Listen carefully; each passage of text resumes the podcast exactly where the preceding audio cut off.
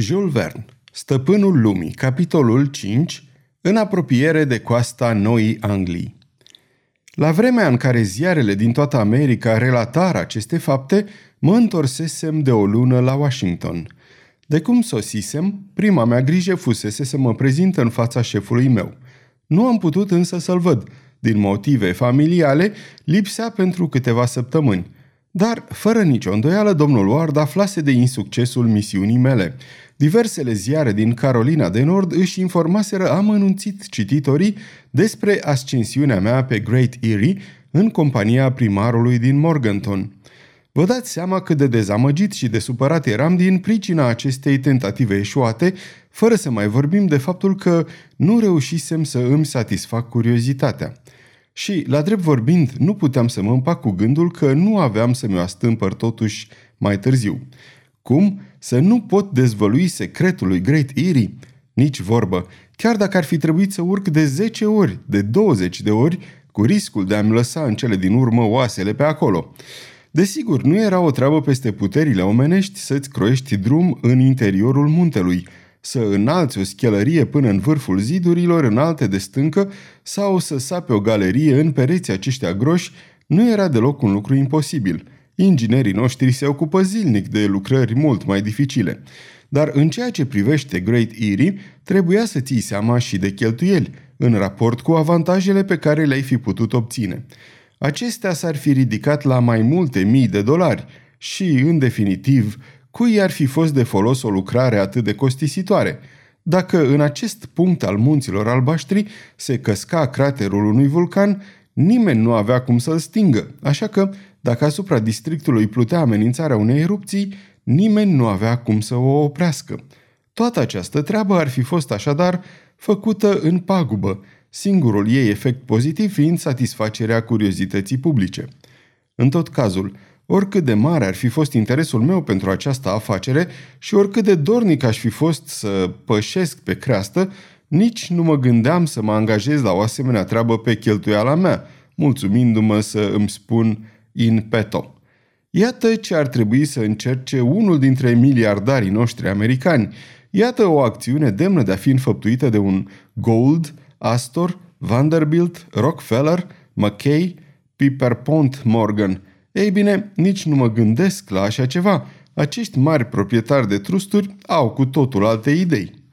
A, dacă în măruntaiele muntelui ar fi fost ascunse câteva filoane bogate de aur sau de argint, poate că atunci ar fi acceptat, dar această ipoteză era exclusă.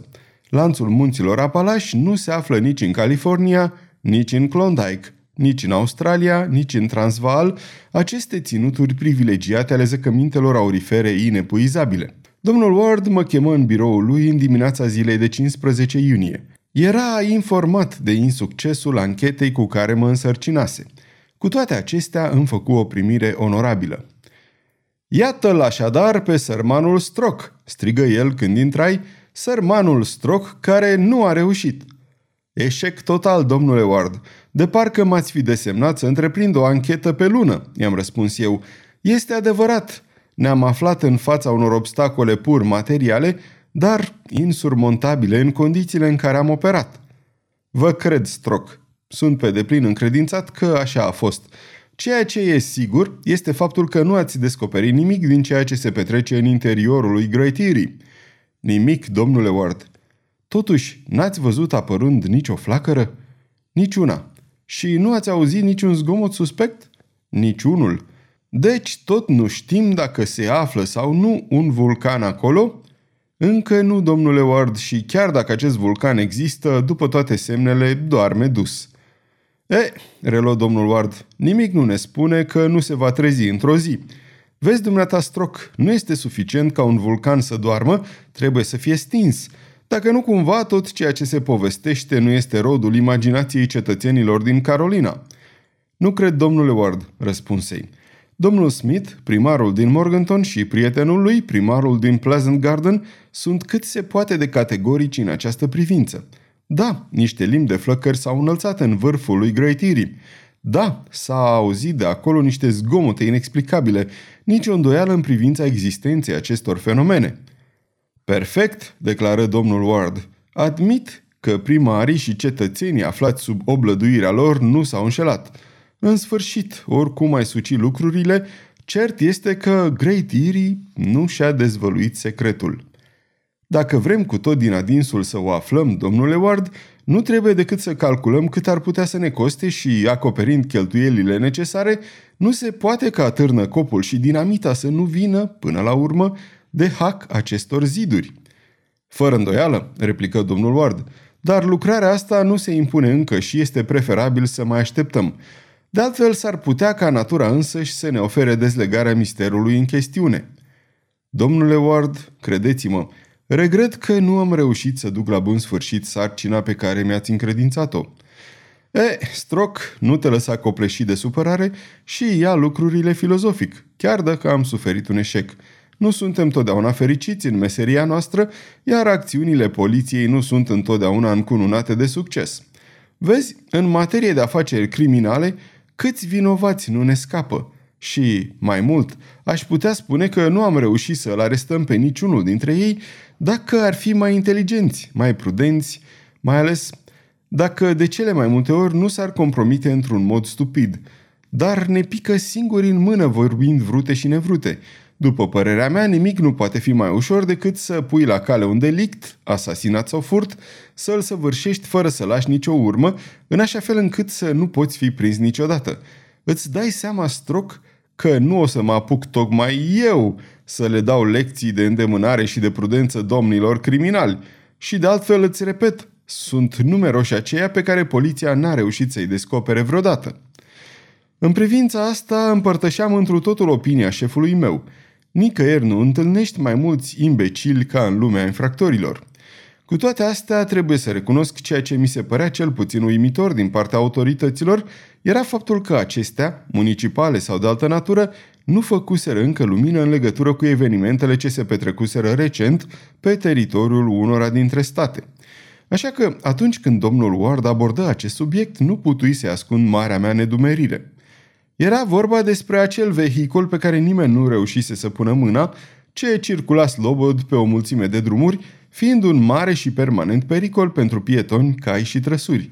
Încă din primele zile de când își făcuse apariția, autoritățile fuseseră prevenite și dăduseră ordin să-i se dreseze proces verbal de contravenție teribilului inventator pentru a pune capăt capriciilor sale de temut – Țâșnea nu se știe de unde, apărea și dispărea iute ca un fulger. Activ și numeroși, agenții de poliție se puseseră rapid în mișcare.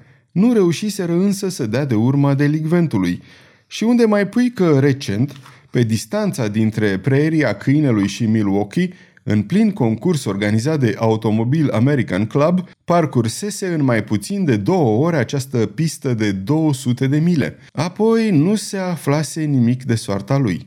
Ajuns la capătul drumului, purtat de viteza lui extraordinară, fără să se mai poată opri, se scufundase oare în apele lacului Michigan? Era de crezut că el și mașina lui dispăruseră odată pentru totdeauna, că nu o să se mai audă în vecii vecilor nici de șoferul năzdrăvan, nici de vehiculul lui Buclucaș, ori marea majoritate a cetățenilor refuza să admită acest lucru, socotind că ar fi prea frumos ca să fie adevărat și așteptând să-l vadă reapărând și mai pus pe rele. Nu exista nicio îndoială că această întâmplare era, conform opiniei șefului meu, de domeniul fantasticului și împărtășeam întru totul punctul lui de vedere. Cu siguranță, dacă îndrăcitul șofer nu avea să se mai arate, existau toate motivele ca apariția lui să fie alături de acele taine pe care omului nu îi este dat să le pătrundă. Discutarăm despre această afacere o bună bucată de vreme, șeful meu și cu mine, și credeam că întrevederea noastră urma să ia sfârșit, când, după ce făcut câțiva pași prin cabinet, domnul Ward îmi spuse Da, ceea ce s-a întâmplat pe drumul spre Milwaukee în timpul concursului internațional este tot ce poate fi mai ciudat, dar iată un fapt și mai straniu – și îmi dădu un raport ce îi sosise recent din partea poliției din Boston, referitor la o întâmplare despre care ziarele, începând chiar din acea seară, aveau să o aducă la cunoștința cititorilor din întreaga Americă. În timp ce citeam, domnul Ward se așeză din nou la biroul lui și se apucă să termine o scrisoare pe care o începuse înainte de vizita mea. Mă așezai în dreptul ferestrei și parcursei cu cea mai mare atenție respectivul raport. De câteva zile, zona maritimă din vecinătatea țărmurilor statelor Maine, Connecticut și Massachusetts fusese tulburată de o apariție a cărei natură nimeni nu reușise să o lămurească. O masă în mișcare, care țâșnea din adâncuri, la două sau trei mile de coastă, se învârtea repede de colo-colo, apoi se îndepărta, alunecând la suprafața oceanului și, în curând, dispărea în larg. Această masă compactă ce se deplasa cu o viteză extraordinară, de-abia dacă putea fi urmărită cu ajutorul celor mai puternice lunete. Lungimea sa nu părea să depășească 30 de picioare. Avea un aspect fusiform și o culoare verzuie, culoare ce îi permitea să se confunde cu valurile oceanului. Regiunea litoralului american de unde fusese observată de cele mai multe ori, era aceea care se întinde între capul nord din statul Connecticut și capul Sable, situat la extremitatea occidentală a Noii Scoții. La Providence, la Boston, la Portsmouth, la Portland, mai multe șalupe cu aburi încercară de nenumărate ori să se apropie de acest corp în mișcare și chiar să-l vâneze. Nu izbutiră însă să ajungă la el – își dă dură seama curând că era inutil să încerce să-l urmărească. În câteva clipe dispărea din raza vizuală a celor porniți pe urmele lui. Nu e de mirare, deci, că exista opinii cu totul diferite în ceea ce privește natura acestui obiect.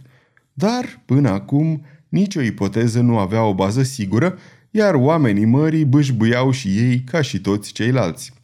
La început, marinarii și pescarii se gândiră că era vorba de vreun mamifer din ordinul cetaceilor. Ori, după cum se știe, animalele acestea se scufundă cu o anumită regularitate și, după ce stau mai multe minute sub apă, revin la suprafață, făcând să le țâșnească pe nări coloane de apă amestecată cu aer. Ori niciodată până acum acest animal, dacă era într-adevăr un animal, nu sondase, cum spun vânătorii de balene, Niciodată nu se ascunsese în adâncurile oceanului, niciodată nimeni nu văzuse sau auzise răbufnirile vijelioase ale respirației sale. Și atunci, dacă nu aparținea clasei mamiferelor, asta însemna că trebuiau să vadă în el un monstru necunoscut apărut din străfundul oceanului, ca aceia pomeniți în legendele din vechime, trebuia așezat alături de calmar, de kraken, de leviatan, de acești faimoși șerpi de mare, ligioane ale căror atacuri erau de temut? În orice caz, de când acest monstru, oricum ar fi fost el, fusese văzut în apropierea coastelor Noii Anglii, embarcațiunile mici, șalupele de pescuit, nu mai îndrăzneau să iasă în larg. De îndată ce era semnalată prezența sa, se grăbeau să acosteze în cel mai apropiat port. Desigur, așa era prudent, căci dacă acest animal era cumva mai agresiv din fire, mai bine să nu te expui atacurilor lui. În ceea ce privește volierele de cursă lungă sau stimărele mari, acestea nu aveau de ce să se teamă de monstru. Fie el o balenă sau altă ligioană, echipajele lor îl zăriseră de mai multe ori la mai multe mile distanță. Dar de îndată ce încercau să se apropie de el, el se îndepărta atât de repede încât era imposibil să te ții după el – Într-o zi chiar, un mic crucișător al statului ieși din portul Boston, dacă nu ca să-l urmărească, cel puțin să tragă în el. În câteva clipe, animalul ieși din bătaia tunurilor sale și încercarea se dovedi zadarnică. De altfel, până atunci, nu părea să fi avut intenția de a ataca șalupele pescărești. În clipa aceea, îmi întrerupse lectura și, adresându-mă domnului Ward, îi spusei – în definitiv, nimeni n-a avut până acum de ce să se plângă de prezența monstrului. Acesta se ferește din calea navelor mari, nu se năpustește asupra celor mici. Oamenii de pe coastă nu ar trebui să fie atât de speriați. Și totuși există stroc și acest raport o dovedește. Totuși, domnule Ward, animalul nu pare a fi periculos. De altfel, din două una – sau va părăsi în cele din urmă această zonă, sau va fi capturat și îl vom vedea figurând în muzeul din Washington. Și dacă nu este un monstru marin, răspunse domnul Ward. Dar ce ar putea fi? îl întrebai, destul de surprins de răspuns.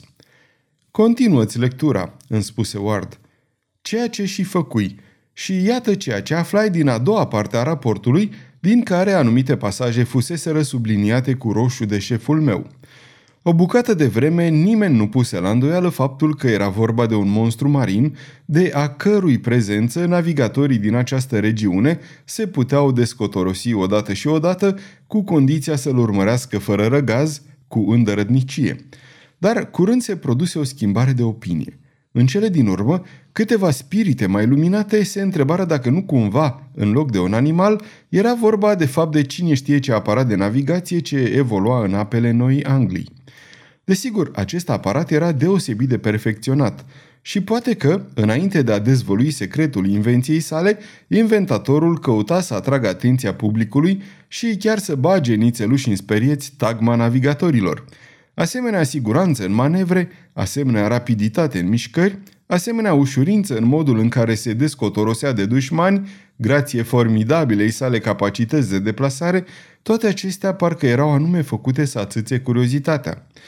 La vremea aceea, arta navigației mecanice făcuse progrese însemnate. Transatlanticele obțineau asemenea viteze încât cinci zilele erau îndeajuns ca să străbată distanța dintre vechiul și noul continent și inginerii nu-și spuseseră încă ultimul cuvânt. În ceea ce privește marina militară, nici aceasta nu rămăsese în urmă. Crucișătoarele, torpiloarele, contratorpiloarele puteau să se ia la întrecere cu cele mai rapide pacheboturi din Atlantic, din Pacific și din Oceanul Indian. Totuși, dacă era vorba de un nou tip de vapor, până acum nimeni nu reușise să-i cerceteze aspectul exterior, iar cât privește motorul de care dispunea, trebuie că avea o putere ce le depășea cu mult chiar și pe cele mai perfecționate dintre cele cunoscute. Însă, cărui fluid se datora această valoare dinamică? Vaporilor sau electricității? Era imposibil să-ți dai seama. Sigur era doar atât, că întrucât nu era înzestrat cu pânze, nu se slujea de vânt și că întrucât nu avea coș, nu funcționa cu aburi. Ajuns în acest punct al raportului, îmi întrerupsei din nou lectura și reflectai la cele ce citisem până acum. La ce te gândești, Stroc?" mă întrebă șeful meu. Mă gândeam, în ceea ce privește respectivul motor al vasului menționat, dacă nu este cumva la fel de puternic și de misterios precum cel al acelui automobil fantastic despre care nu s-a mai auzit vorbindu-se de la concursul Automobil Clubului. Asta este observația pe care o faci, Stroc? Da, domnule Ward. Și atunci se impunea următoarea concluzie. Dacă șoferul misterios dispăruse, dacă pierise odată cu aparatul său în apele lacului Michigan, trebuia descoperit cu orice preț secretul, numai puțin misteriosului navigator, dorindu-i să nu fie înghițit de abisurile oceanului înainte de a-l dezvălui. Nu este în interesul oricărui inventator să își pună în valoare invenția? Nu i-ar fi dat America sau oricare alt stat prețul pe care l-ar fi cerut? Din nefericire, dacă inventatorul aparatului terestru ținuse să rămână necunoscut până la sfârșit, nu era de temut că și inventatorul aparatului maritim avea aceeași intenție. Admițând chiar că primul ar mai exista încă, nu se mai știa nimic despre el. Ori, în ceea ce îl privește pe al doilea, nu se va întâmpla și cu el la fel și după ce a apăruse în apropiere de Boston, de Portsmouth, de Portland, nu avea să dispară la rândul lui fără să dea niciun semn de viață? Apoi, ceea ce putea întări această ipoteză era faptul că de la sosirea raportului la Washington, adică de 24 de ore, prezența extraordinarei mașini nu mai fusese semnalată în larg de semafoarele de pe coastă. Aș adăuga că nu se mai arătase nici în alte zone. Este adevărat, a deduce de aici că dispăruse definitiv ar fi fost cel puțin riscant – se cuvine de altfel menționat un lucru important și anume ideea că ar fi putut fi vorba de un cetaceu, de un calmar, de un kraken, într-un cuvânt de un animal marin, părea a fi fost definitiv abandonată. Chiar în ziua aceea, diversele ziare din state, semnalând acest fapt divers și comentându-l, ajunseseră și ele la concluzia că era vorba de un aparat de navigație înzestrat cu calități superioare în ceea ce privește capacitatea de deplasare și viteza. Și toate erau de părere că era înzestrat cu un motor electric, fără să poată preciza care putea fi sursa de energie electrică. Dar ceea ce presa nu remarcase încă, dar avea de sigur să o facă în curând, era o coincidență ciudată ce nu putea să nu-ți sară în ochi, asupra căreia domnul Ward îmi atrase atenția chiar în momentul în care o constatam și eu. Într-adevăr, doar după dispariția faimosului automobil, ieșise la iveală numai puțin faimosul vapor. Ori aceste aparate posedau amândouă o prodigioasă forță de locomoție. Dacă ambele aveau să se arate din nou, unul pe uscat, altul pe apă, același pericol avea să amenințe embarcațiunile, pietonii, mașinile. Și atunci trebuia neapărat ca printr-un mijloc oarecare poliția să intervină pentru a păstra siguranța publică atât pe drumuri cât și pe ape. Era tocmai ceea ce îmi spunea domnul Ward și ceea ce era evident. Dar cum să faci acest lucru? În sfârșit, după o discuție ce se prelungi câtva timp, mă pregăti să mă retrag când domnul Ward mă opri. Ai băgat de seamă, Stroc, îmi spuse el, că există o bizară asemănare în ceea ce privește aspectul exterior între vapor și automobil? Bineînțeles, domnule Ward. Ei bine, cine știe dacă nu cumva cele două aparate sunt de fapt unul singur. Sfârșitul capitolului 5